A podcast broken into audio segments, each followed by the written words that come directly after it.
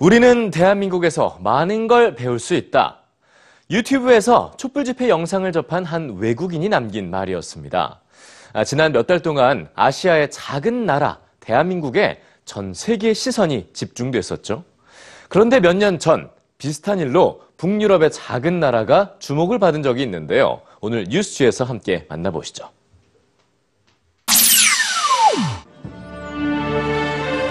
중세 유럽을 보는 듯한 풍경.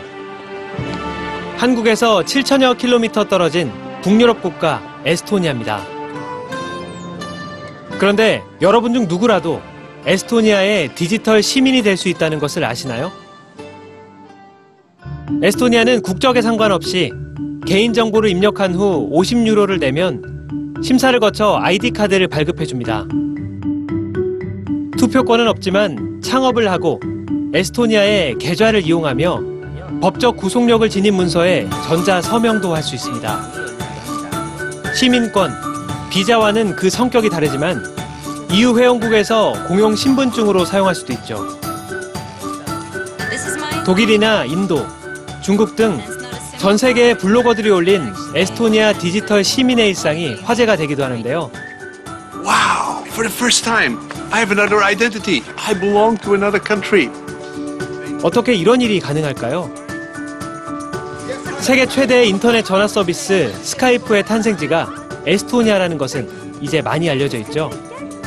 인구 126만 명의 이 작은 나라는 IT 강국입니다.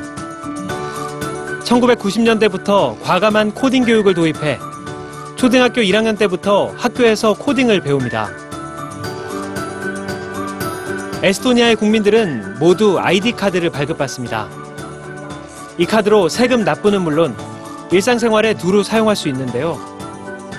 아무 때나 정부 서비스에 접근할 수 있고 디지털 투표를 할 수 있습니다. 자연스럽게 시민의 정치 참여도 늘었습니다.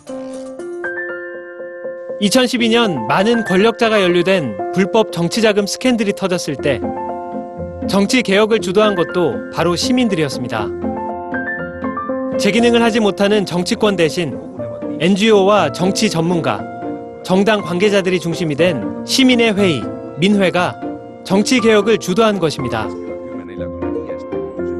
국민은 3주 동안 온라인 등을 통해 2천여 개의 정치 개혁안을 제안했고 국민 대표 550명의 토론을 거쳐 15개의 개혁안을 선정했습니다. 6개월에 걸친 국민적 논의 끝에 3개의 정치 개혁안이 법안으로 최종 통과되었고 4개는 시행령 등으로 반영되었다고 합니다. 2016년 에스토니아의 국가 첨령도는 167개 국가 중 22위에 올랐습니다. 촛불 시민을 보며 대한민국에서 많은 것을 배울 수 있다던 한 외국인의 말을 이렇게 바꿔보면 어떨까 합니다.